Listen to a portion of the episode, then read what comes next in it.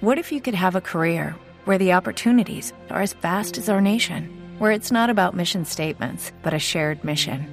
At U.S. Customs and Border Protection, we go beyond to protect more than borders from ship to shore, air to ground, cities to local communities. CBP agents and officers are keeping people safe. Join U.S. Customs and Border Protection and go beyond for something far greater than yourself. Learn more at cbp.gov/careers. Yo, partnership alert, partnership alert, partnership alert. Living Corporate has a partnership with LinkedIn Learning, an American massive open online course provider that provides video courses taught by industry experts across a wide array of subjects.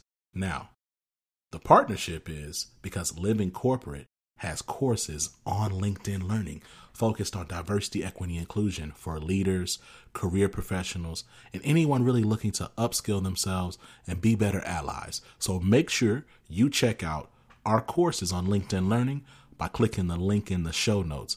And let's just say you don't want to do that. When you go to LinkedIn Learning on LinkedIn, search Living Corporate. We'll be right there. All right. Peace.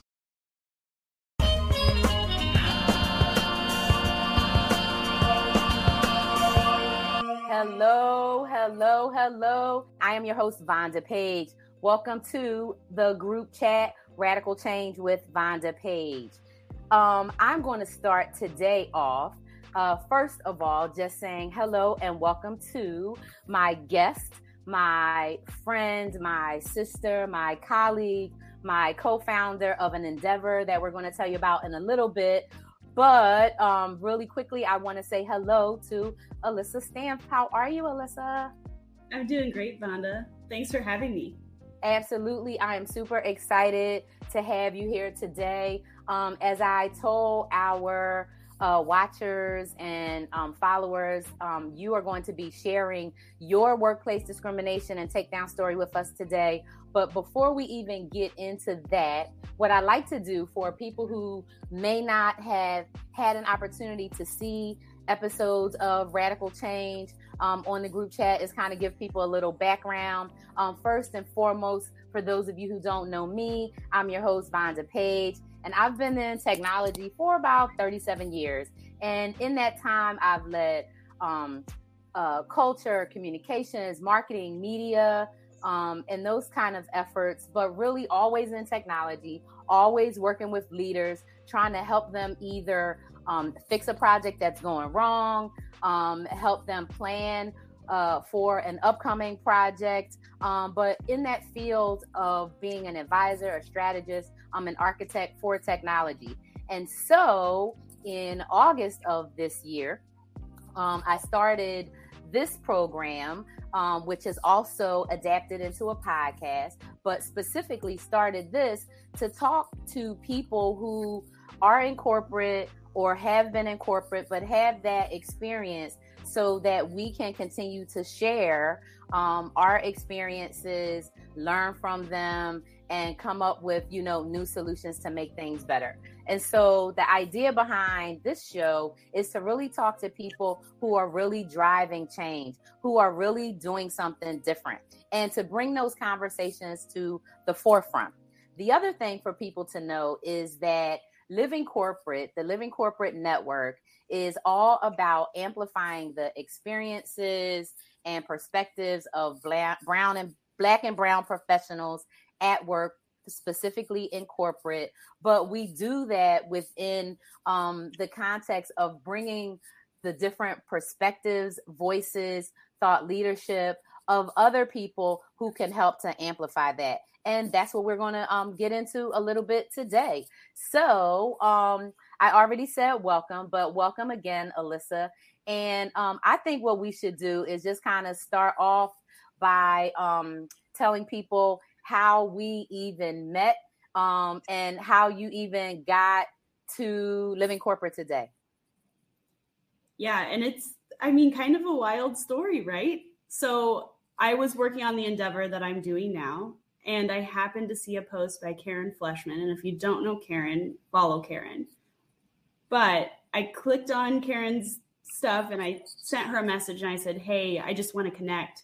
And she goes, Would you like to join an interracial sisterhood? And I said, Absolutely. And on day one, I met Vonda. And Vonda, there was just something special because as she was talking, there was a part of me that I recognized within her, and I couldn't understand what it was right away. But at the very end of the call, you said something that really resonated with me and caused me to reach out, which was that you had experienced abuse as a kid. And I experienced abuse as a kid. And so immediately I was like, we have to connect.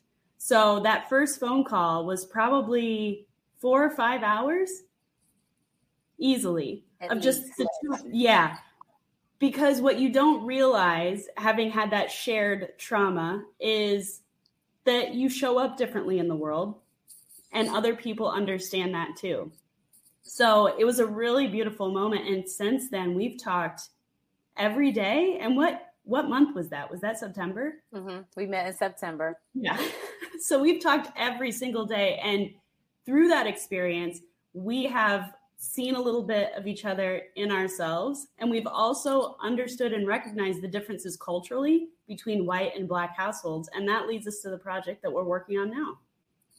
Yeah. And and I think a few people and Karen has been on um has been on radical change. And so people are familiar with her if they're on LinkedIn and they're and they're following Living Corporate, they have to know who Karen is for sure. Um, because because she like this is the space right where where she's very active. And so in September, right, we kicked off the Interracial Sisterhood Coalition um, that you mentioned, and that was really you know where where we met. And um, the Interracial Sisterhood Coalition for me has really been a really um, just exceeded any expectations that I had. Like I knew that I would develop, you know, relationships. I knew that. I didn't know how deep, I didn't know how wide, I didn't know how many. I didn't know um you know that I would get a new best friend. Like I totally didn't know that, right? And so for me it's been it, it's been it's been really amazing.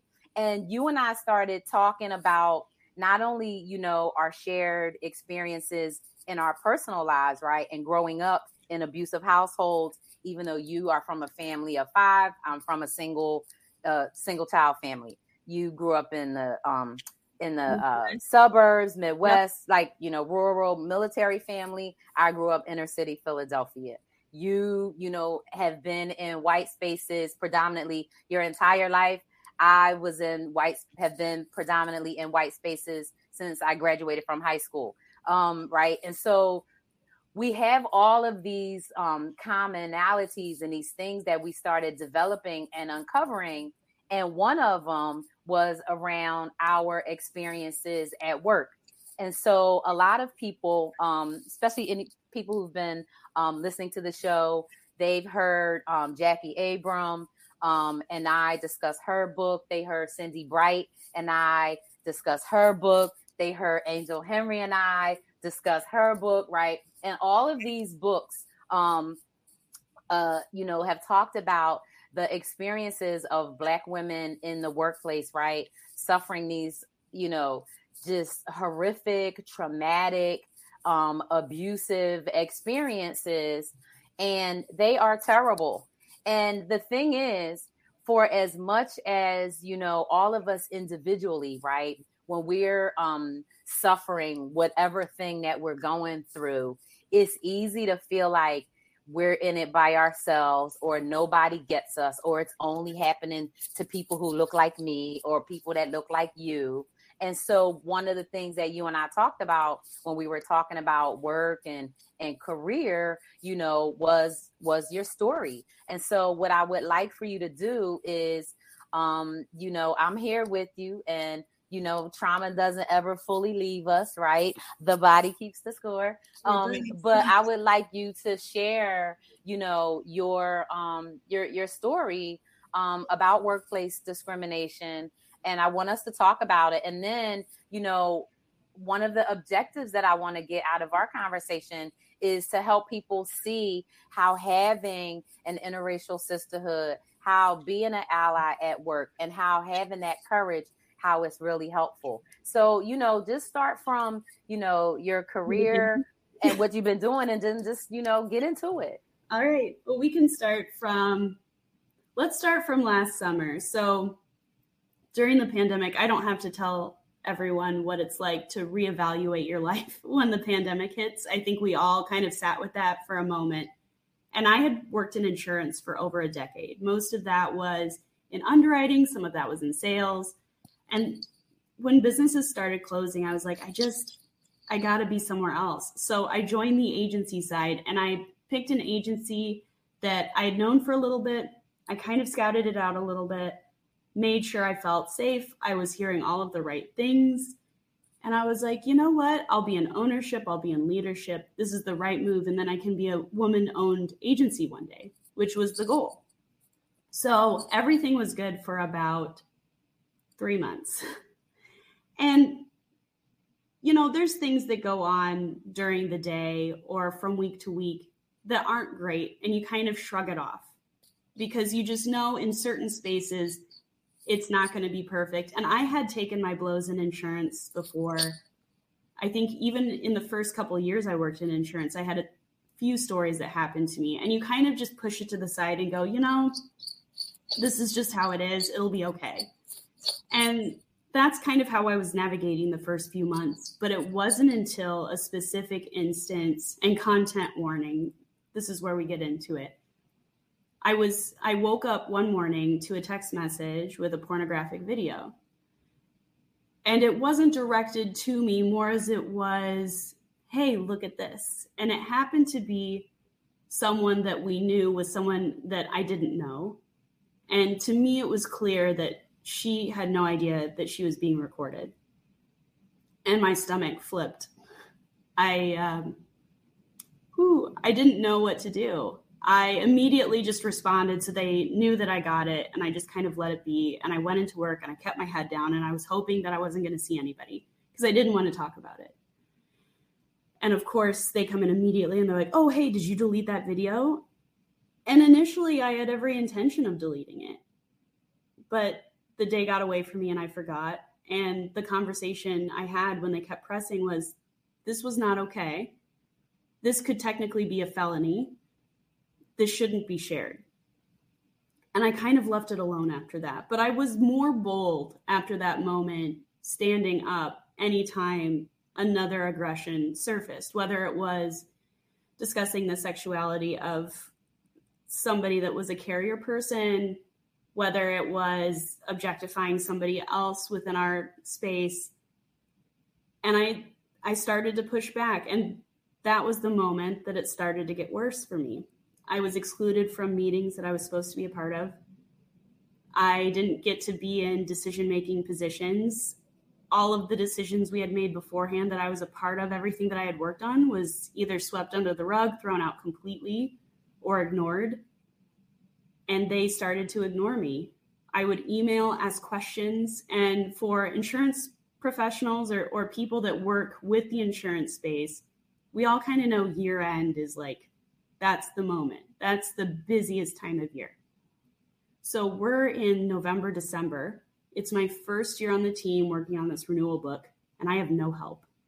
Not everything is in a file. There are some things that people just know in their heads, and if they're refusing to tell you, you can't get access to it. So I did my best. We made it through. And January rolls around. I have a sit down with my partners, and I'm told that they were aware that they were ignoring me and they expected me to step up step up at that time. And it was really hard to hear because I said, "Why why wouldn't you just communicate with me and they said that I was failing at my job. And that's why they didn't want to communicate with me. And I've never heard this before. I've I've always done well wherever I've been. I like I said I've spent 10 years in the industry. So to hear some of the things that they were saying that I knew weren't true was really difficult. And then it got even worse. And what I'll say is because I don't think you need every gory detail. I think what people need to hear sometimes is how it affects that person. Because basically, for the first half of this year, I wasn't eating well or at all sometimes. There were days that I didn't want to shower or couldn't physically because I would wake up and just roll over and want to stay in bed. I would walk to work. And if you've ever been in a Chicago winter, and Vonda, I know you have, it's cold. it's not for the weak.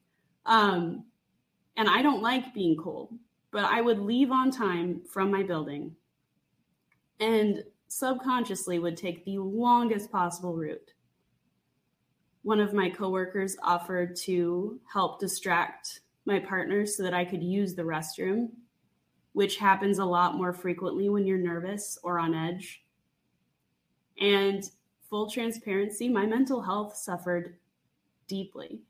I was depressed for the better part of this year. And I got to a very dark place, one where I contemplated suicide. And it's not anything that I wish on anybody because the reality is I, I didn't do anything wrong. But they just didn't want to be told that what they did was wrong. And then contract wording started to change and it got far, far worse from there. But, and this is where it's beautiful. And this is where you come in too. It was talking about it with other people that saved the day for me. Because ultimately, when you go through something like that, I think the toughest part is how ashamed you feel. Here I was being so proud of making the move that I did. It wasn't an easy move. I mean, I took a pay cut. I, you know, wasn't in the comfort of corporate America. I was kind of, you know, I was in a small business and you work harder in a small business, but I wanted it to succeed. And I swallowed that shame and I told that story.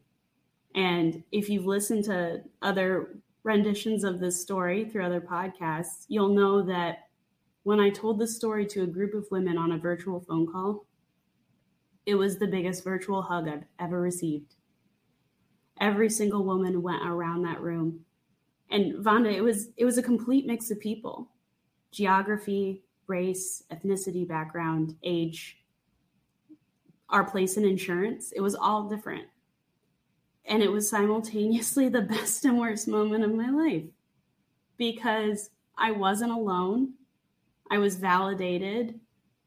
I felt like my feet touched the ground for the first time in months. And then the horror set in the realization of this awful feeling that I feel. Thousands upon thousands of other people feel this too. Every day, every week, every year, there's another story. And I think a big moment for me was when I knew I wanted to put my story out there. I didn't know how yet at the time. And I was speaking with another woman, and she goes, Well, Elisa, what makes your story so special? And I kind of sat back for a second and I realized nothing and that's that's the awful part is that you could take my story and copy and paste it and change just a couple details and it's everybody's story because we've shared our stories vonda and mine sounds eerily similar to yours sounds eerily similar to several other women that i've spoken to and um, i know that the sisterhood would feel the same way yeah and, you know, um, first, I, I have to, you know, I feel your story. And I think any person that hears it will. And if they've experienced it the same way you have, they know. Like they know because you do feel alone. And I think the reason we feel alone in those situations is because we are afraid to talk to other people about it, right? Because we are, we, number one, we don't know if we're the only ones it's happened to. Yeah.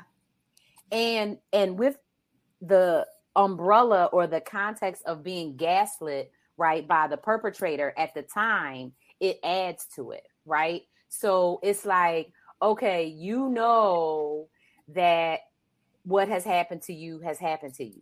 But because of the environment, because of the messaging, because of what people are saying, because of what everybody is telling you, you start to feel like, oh, maybe I'm crazy. But when you're having the physical symptoms of the can't eat, the can't sleep, headache, migraine, like body hurting for no reason, not like you had a good workout at the gym or no. you fell or you were in a car accident, your body just hurts. All of those, right, are are signs, right? And I'm thinking even about, you know, Ebony's story in Hush Money, right? In Jackie's book, right? And and she was like so sick. And I've been in that situation and I know many, many, many, many, many people have been in that. Um, I want to go back to like when you think about the environment right and and the people you were working around and the people you were working closest with at the time describe some of that like so yeah.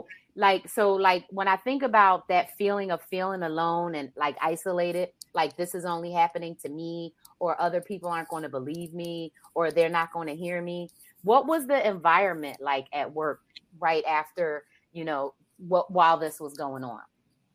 So it depends on which person you're talking about. And i'm not going to specifically talk about how many people were there or who specifically was on board because i don't think that's fair. But what i will say is there was a very obvious split of people that were recognizing the damage that had been caused and people that um, were not and were trying to shove it under the rug.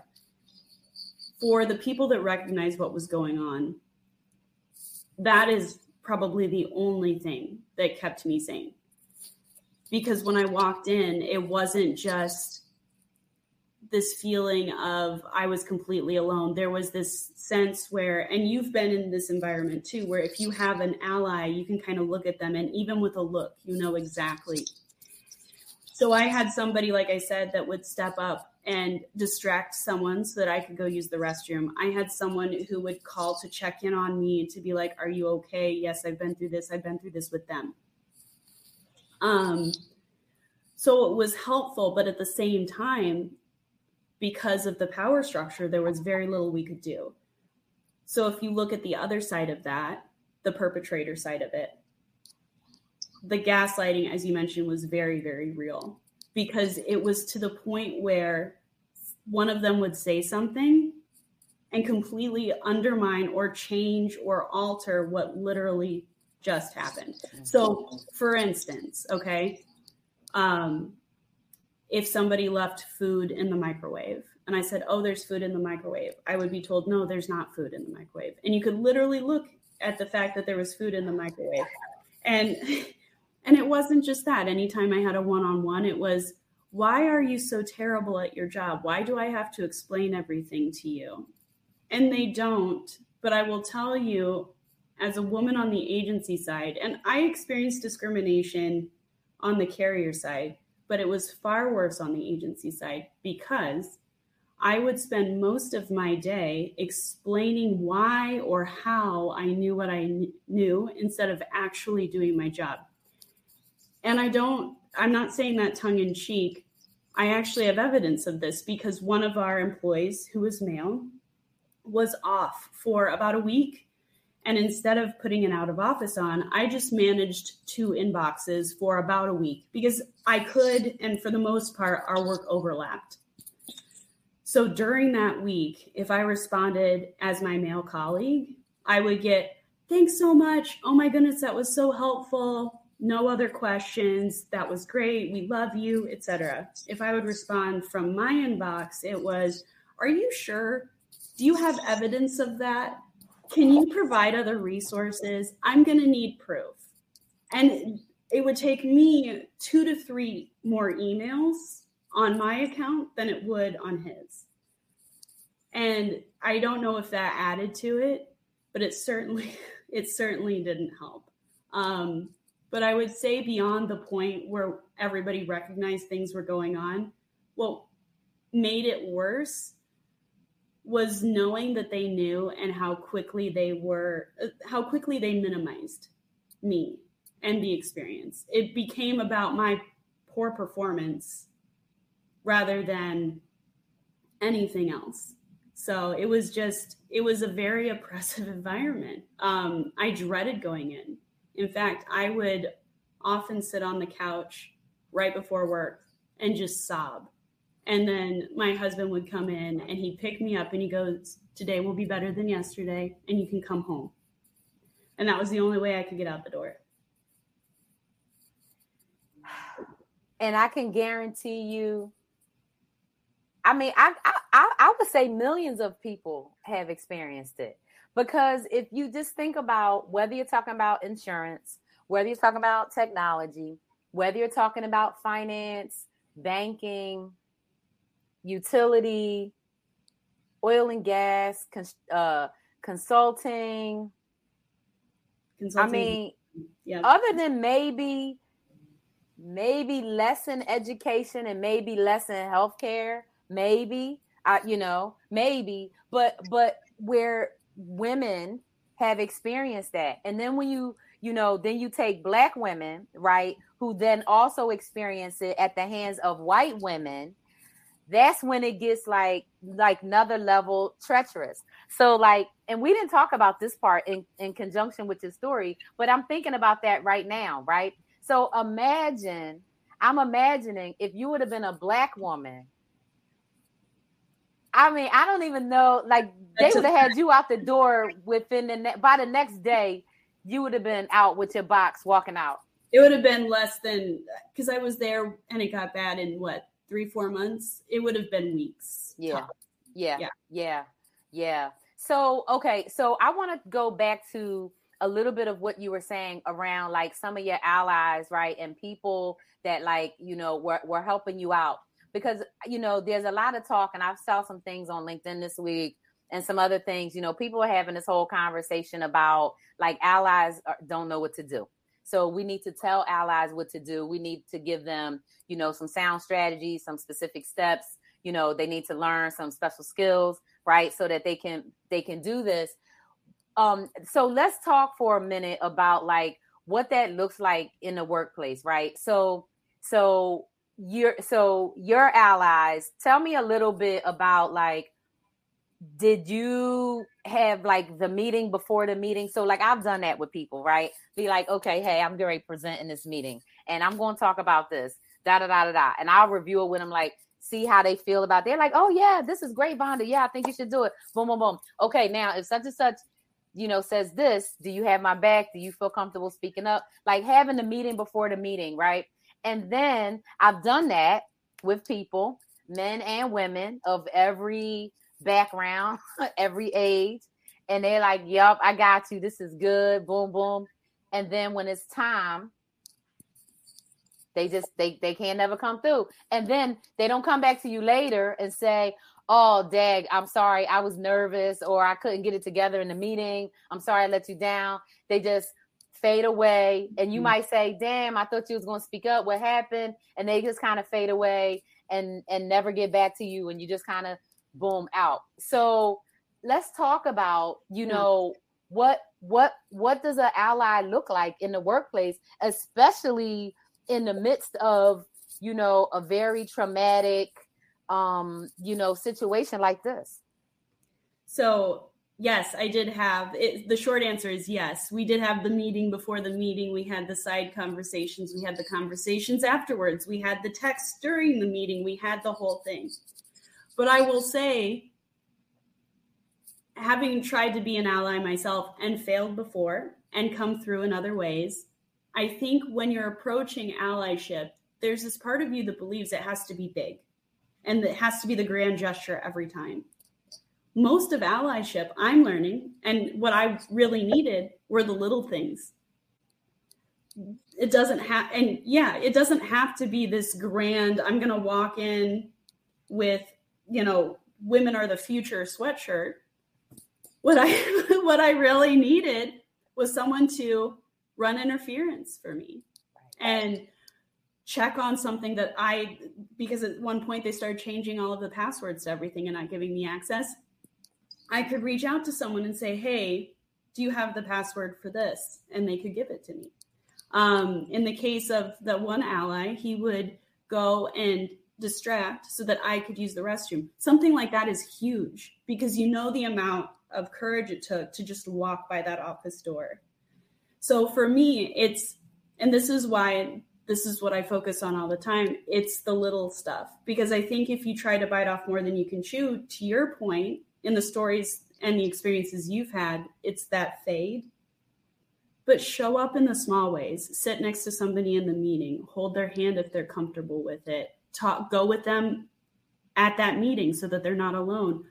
Have a mock interview, have a mock conversation. Show up in the small ways first to build that courage to show up in the big ways when it's most important because nobody needs that situation where we where we fade it's not it's not fair it's not right and i will say it is different in small business than it is in corporate because there's you're kind of bare in a small business but if you have a corporate setting with hr advocate talk about it whistleblow there's a lot of ways that you can do things. Um, and there's a lot of software out there that can help you do this too. And to harken back to hush money, evidence mail, put everything in writing and keep it because I will tell you, you need it. Yeah. And I love, you know, that evidence mail. I mean, so for those who have not um, read the book yet, uh, Hush Money How One Woman Proved systemic racism at work and won or and kept her job. I might not say saying it exactly right. It's on my phone, not in hard copy. Um, but it is an amazing book. Her uh, sequel to that book is coming out either New Year's Eve or New Year's Day, and I'm going to have Jackie next week um, at the 8 a.m. Pacific, 10 a.m. Central Time to talk about the second book. But when she talks about how the character in the book Ebony, you know, had to send all these emails. I can remember at times in my career where you knew you had to do it, but you just hate doing it because when you have to start doing the CYA or evidence mails, you already know your job is in jeopardy. You already know people coming after you. You already are experiencing gaslighting, retaliation, not getting access to passwords, getting left out of meetings, left off of email, whispered, not invited to lunch, nobody sits next to you. Like you you are you feel and know all of that. And so to then have to be like, dear John, as you said in the meeting, blah, blah, blah. It's like it, it kind of like it like just takes it to another level, right? Where you you don't want to do it, but mm-hmm. you have to you have to. If we're going to be in these places, we're going to be in these traumatic, abusive, oppressive environments that are literally killing us, right? Bit by bit, whether it's, you know, one blood pressure degree point at a time, right? Or one migraine at a time or or or two days not being able to eat food or or or keep yourself hydrated, right? We know that these environments, these companies, these experiences are extremely detrimental to our physical health, our mental, emotional health, to our financial future, the way we take care of our like to everything. And so, if we're going to be in these environments, we have got to um, use the the uh, means and the strategies and the tools to number one protect ourselves and keep ourselves safe so if that means that we have to send an email after having a meeting where somebody tried to gaslight us into thinking we have poor performance or something else, we need to just do that. And we need to look at it as this is how we care for ourselves. Because the thing that, you know, I'm um I've learned this year and you know what I am doing and, and one of the things I want to help every every person do, but is to really think about how we care for ourselves. And because work, whether we're working for a corporation or ourselves or a nonprofit or a school or whatever we are doing, that's part of who we are. So we have to, whether we're at work for somebody else that's writing a check for us or we are earning our own money, we still have to take care of ourselves. And I think it's even more important when we're working in those large corporations or mid-sized or uh, when we're working for other people, right? That we have our own boundaries and our own standards and our own priorities that take care of ourselves first because we know that these companies they are literally exploiting us just to make money. And I was saying to somebody, I think I told you this the other day. I said I was saying to somebody, I said literally, right? The the these big companies, these billionaires, they are trying to kill us with they like they got us burning up with mm-hmm. hatred and with heat, right? So between racism, right, and discrimination and the climate and the whole like literally every part of our whole world is heating up on fire and nobody cares. So if we are working in these jobs on the at these companies and these big corporations, we have to take care of ourselves first because we know they don't care about us. So we can give them their eight hours of work but within that eight hours, we need to be making sure that we're caring for ourselves that whole time. So if that means we have to send evidence mail after every meeting because somebody has said something crazy or they're trying to make us think that we're not whatever or somebody interrupted us a thousand times or made a comment about your body or your hair or your relationship or whatever like to have to do that um it, it's it's where we are in this moment unfortunately yeah. And I would even go a step further. So you've referenced a couple of items that you could put in evidence mail, which were it's email, but we're calling it evidence mail for this purpose. I was given a really great piece of advice early on in my journey, which was even if there's nothing that you can send an email on, like there's not a moment like what you're referencing, they told me catalog your day.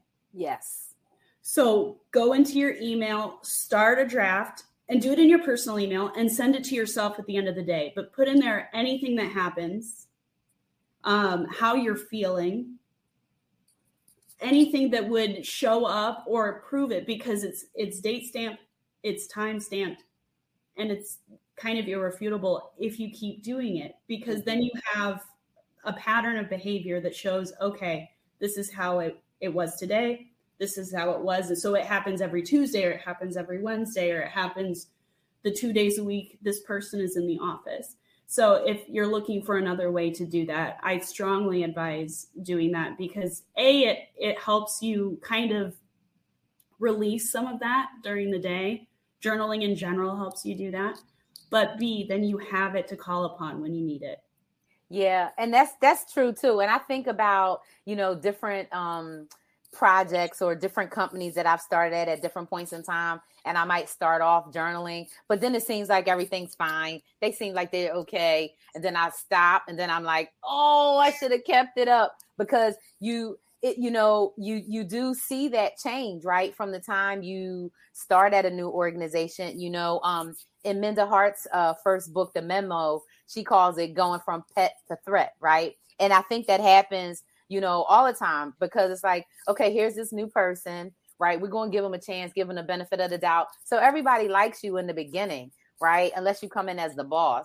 But everybody likes you, right? If you're if you're reporting up or or you know lateral with people, but then as soon as you become competent or as soon as you call something out, so in your story, right, you talk about calling out you know, calling people on their behavior, calling people on being wrong and there's this thing where it's like it the the the focus switches from the victim and the issue right? And and when it should be on the person who did the harmful behavior.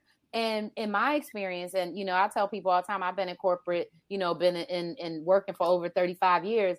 And um it's always not always but it always seems to be um, a person in a higher level that never wants to either admit that they made a mistake, um, uh, admit that they don't know something, like, and it just seems very um, counterintuitive and and just kind of crazy that the it, it just always flips on to uh, digress from the real issue and the real behavior and the real problems that need to be addressed. Absolutely. And I believe there's there's definitely ego that plays into that.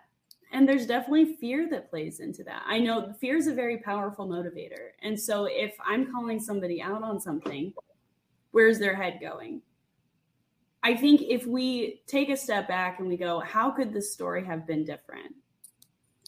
First of all, that video should never have been taken. I know there's a lot of people when I tell this story that say, well, they should have known better than to send you that video. And yes, you're right, they should have, but it shouldn't have been taken to begin with. That's the that's the root of it. That's the real issue. But I digress.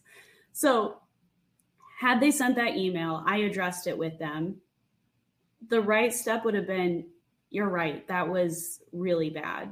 We should probably talk to this person about it or this is not going to happen again. And that would have been fine. That would have been great for me. And we could have kept going. It didn't have to become what it did. It didn't have to go down that road. It was damaging to everybody.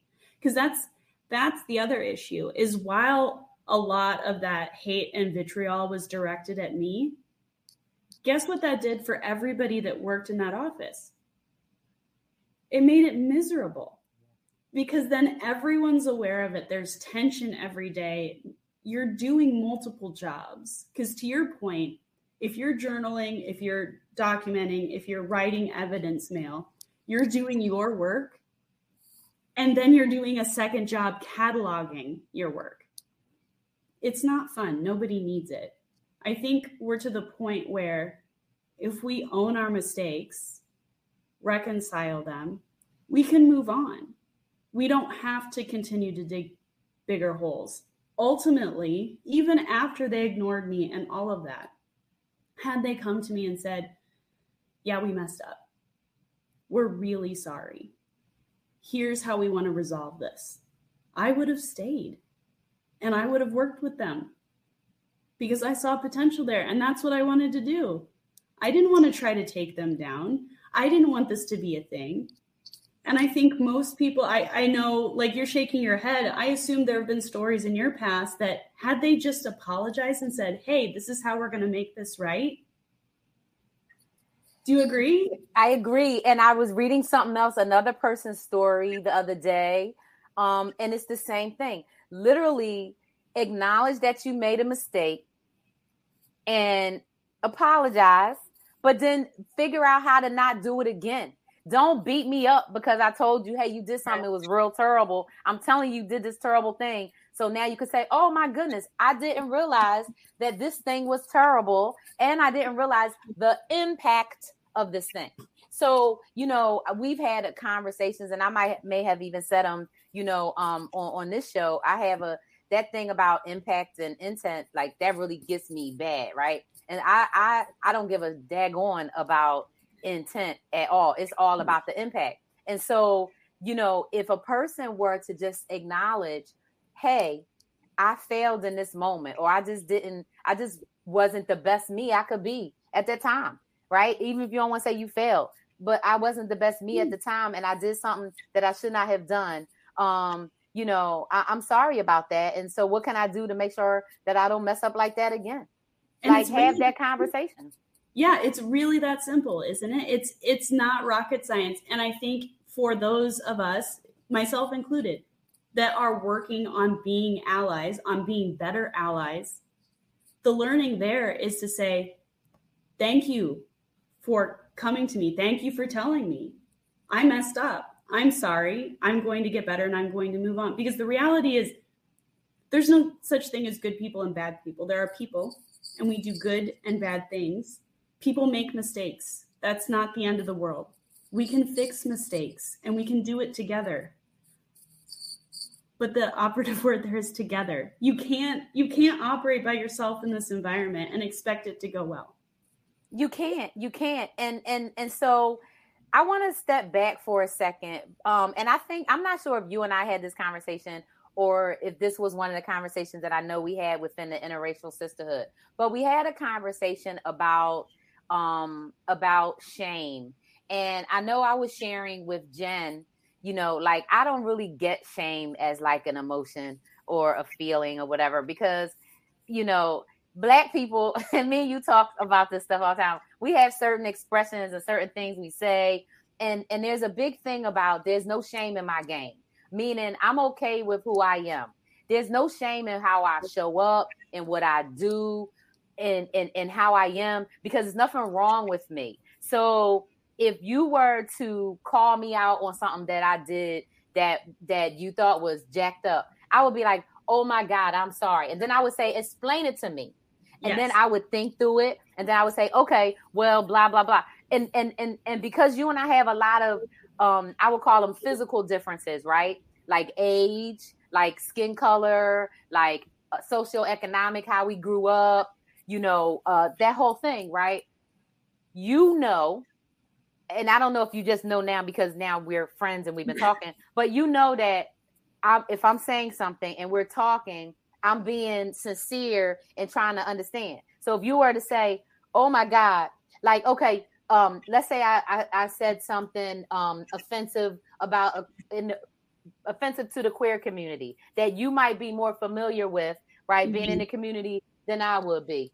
You wouldn't get mad at me no. if I said something, whatever, and I'd be like, "Oh, like we were having a conversation."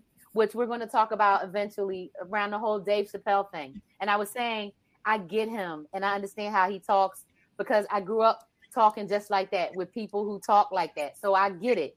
And so I wouldn't be offended, you know, by having a conversation if a person said something that was that was wrong. It would be the way that they received the, feedback and then what happened afterwards. So if I said, "Oh, that is a very offensive," like one of my really good friends, she always says, "Hey, is this racist?" And I'm like, yeah, kinda, or now, well, like we talk about it, right? Mm-hmm. And and if it is, or she'll say something, she'll say, oh, "Hey, is that racist?" Da da da, and I'll be like, or if I notice it, I'll be like, "Hey, girl, that's racist," yeah, and she'll be like, "Oh, okay," and then we talk about it. So talk a little bit about like the shame thing and how you know, like a person who wants to be an ally can kind of get past it a little yeah. bit um in the moment at least. I think that's key. And I think it's a beautiful segue into what we're doing because growing up in the white household and the white community that I did, shame was a big part of it. And shame was kind of put on you when you failed or when you messed up. So it made you really anxious to make a mistake. It made you really anxious to even show a mistake. And you can tell a toxic environment by how people approach the mistakes that they make. I believe I've apologized to you before if I'm late or something like that. And you said you did not step on my white sneakers. And I think part of it is having having that reception and knowing that you're safe. Because growing up in an abusive household, if that is one of the triggers that we had, that would induce some shame. But we have to let go of how people perceive us because we do not have control over that. Let's be honest, we don't. I mean, I I will always try to do my best. but even then, someone can look at you from across the room. You've never met them, you may never meet them. You can't control that image. It's a lot of work and it's unnecessary. And shame, all it does is keep us from acting, from growing, from being better. So you can have that moment if you need to sit with sadness or fear or anger, but forgive yourself and then learn and do better. That's how we can change this. It has to be having those open conversations and it has to be swallowing that shame because a lot of that is wrapped around pride too.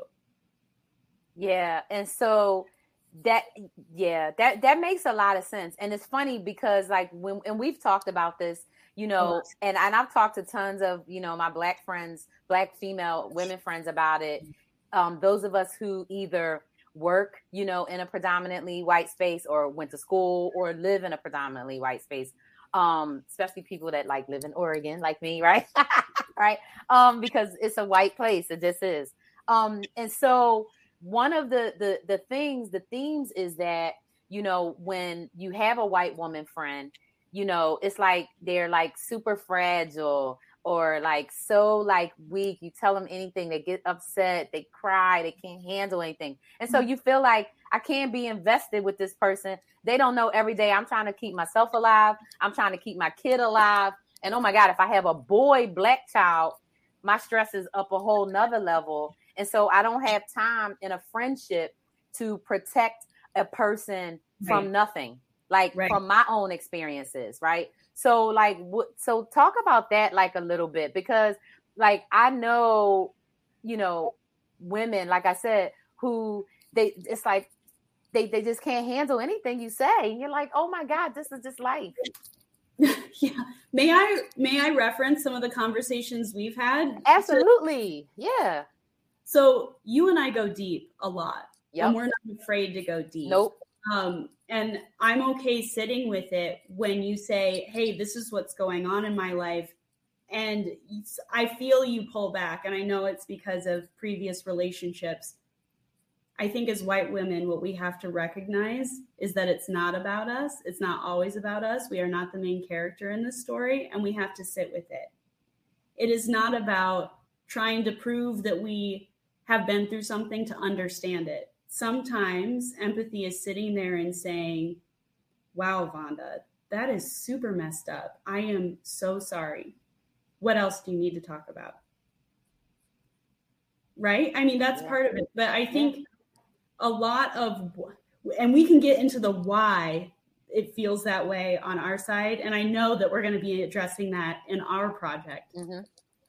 But a lot of that stems from how you grow up, the spaces that you're in, what you're told and what you're taught. And what we have to do as white women is say, what I have learned the majority of my life is probably wrong. And that's a tough lesson to hear because you're here, like what you've learned, what you've been taught was taught to you by family, friends, people whose opinions you truly value. And so to recognize that it's probably wrong means you're recognizing that they're probably wrong. And that's a lot to unpack. But if you really want to do this work, and you should want to do it, because if anybody can be othered in our society, then we too can be othered, then you need to sit with it. And I think in all of the conversations that you and I have had, the recurring theme is you can't help somebody until you've helped yourself. And there's a lot you cannot. you can try. It's the same it's the same theory as you cannot love someone until you've loved yourself. And all of that seems very vague, but let me make it very clear for you. Go to therapy if you have the option. If you don't have the option, there are resources that we're working to build out on our website. Um, there's also a place you can call, go called the National Association of Social Workers Every state has one. Go to their website, see if you can find a free resource or something to connect you with it. If you sit in a marginalized identity, there are resources for that as well. Thank you, Vonda, for putting that in the chat. Um, there, there's a multitude of ways that you can do this where you don't have to incur a lot of expense. And there's probably many people sitting out there going, you know, I'm fine. You know, I, I've got a great job. I'm doing okay. I've got a partner, I've got a house, I've got a pet. I don't need to work on me. But I will tell you, there's not a soul on this earth. If you grew up in America, if you grew up as a millennial, if you grew up as a boomer, that doesn't have damage that's undiscovered. So do the work because it's healing for you and it's healing for the rest of us. So with that, like, I mean, it's funny, like you you want to i think we all as human beings have a need to belong right and be close and, and feel connections. But when you think about you know connections um within your your family your family of origin your community maybe your spiritual church community whatever right to think that you may have learned things that were not helpful to think that you may have engaged in harmful behavior, to think that you may have traumatized people and hurt people, to think that you have could have had interactions with your colleagues or subordinates at work and have literally caused that person to not be able to eat or you know to to have ideations or whatever, right? Yeah, that is some shit to sit with. That is something to sit with. So um you know, I think there is a chasm, right, that people kind of have to cross. And I think that is asking the question to yourself is who do you want to be? And what kind of world do you want to live in and or leave when you leave? So oh, even if you don't have any children and not planning to have any, do you do you want the world to be exactly like it is now? And I call it hot and hateful because it literally feels hot and hateful because men hate women, right? Uh, rich people hate everybody, um, and the planet is on fire. Yeah, I think the question that we have to ask ourselves at the end of the day is, are we worth it? And I'll answer that for you. You don't have to ask yourself, yes, you are. And you have to kind of wade through some shit first. Yeah. And we are all worth it. We all are worth it. But we have to make the effort. We yeah. have to. We do. We do. And and when you talk about the effort, right? So I think that, you know, that segues into, you know, um our big project um that I announced uh, last week on LinkedIn. Um and it's called Opposites Oppressed and we are starting off um, with a podcast that we are going to kick off um, very shortly, probably within the next um, month or so. And um, it's really going to be a exploration of these conversations and as we develop and grow our relationship and we have conversations you know about our families we're exploring differences between you know how you grew up in a white family how i grew up even though my family is black my family um, really tried as much as possible on my mom's side to um, make us be as uh, white conforming and and white adjacent from the standpoint of our way we talk, the way we dressed, and and all of that.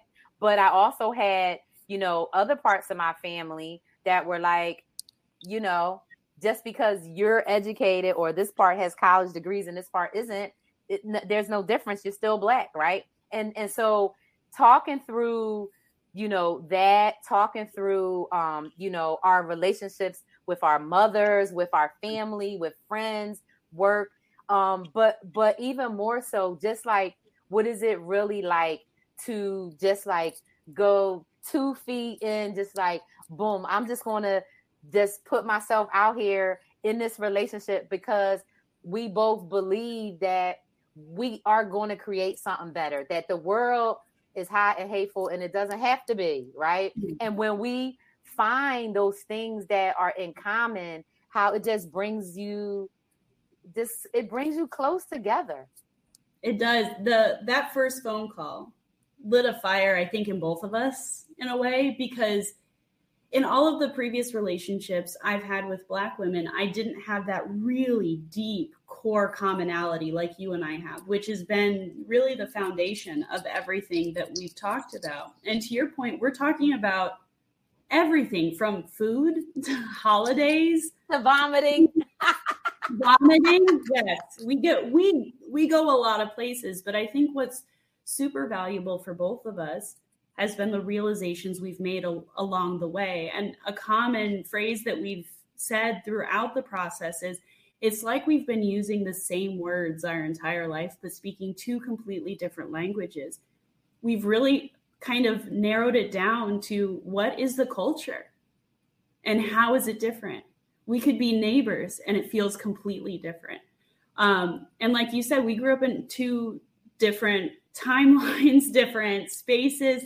The socioeconomic status was completely different. I grew up very poor. We were on food stamps you grew up in a upper middle upper middle mm-hmm. yep. yeah yeah yeah but despite all of that what we're learning with each other and what we're learning together is how to connect and how to overcome any obstacle that we've found and that to me is the beauty in conversation the beauty in perspective and the beauty in doing the work and i think the other thing is like i know that i can talk to you and you're not going to like you you you have i guess learned and practiced but you know how to not like it, you can't be offended because you know i'm just telling you from my experience. I'm just talking to you. So it's nothing I could say.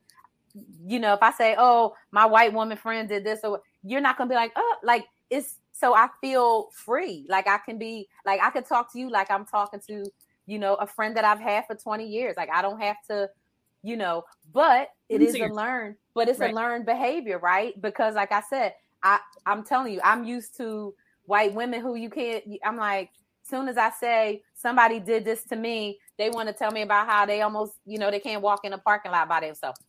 Okay, nobody's talking about you walking in a parking lot. I'm telling you, I'm at work and you know somebody did this or that. It's not the you know discrimination Olympics. You know what I mean?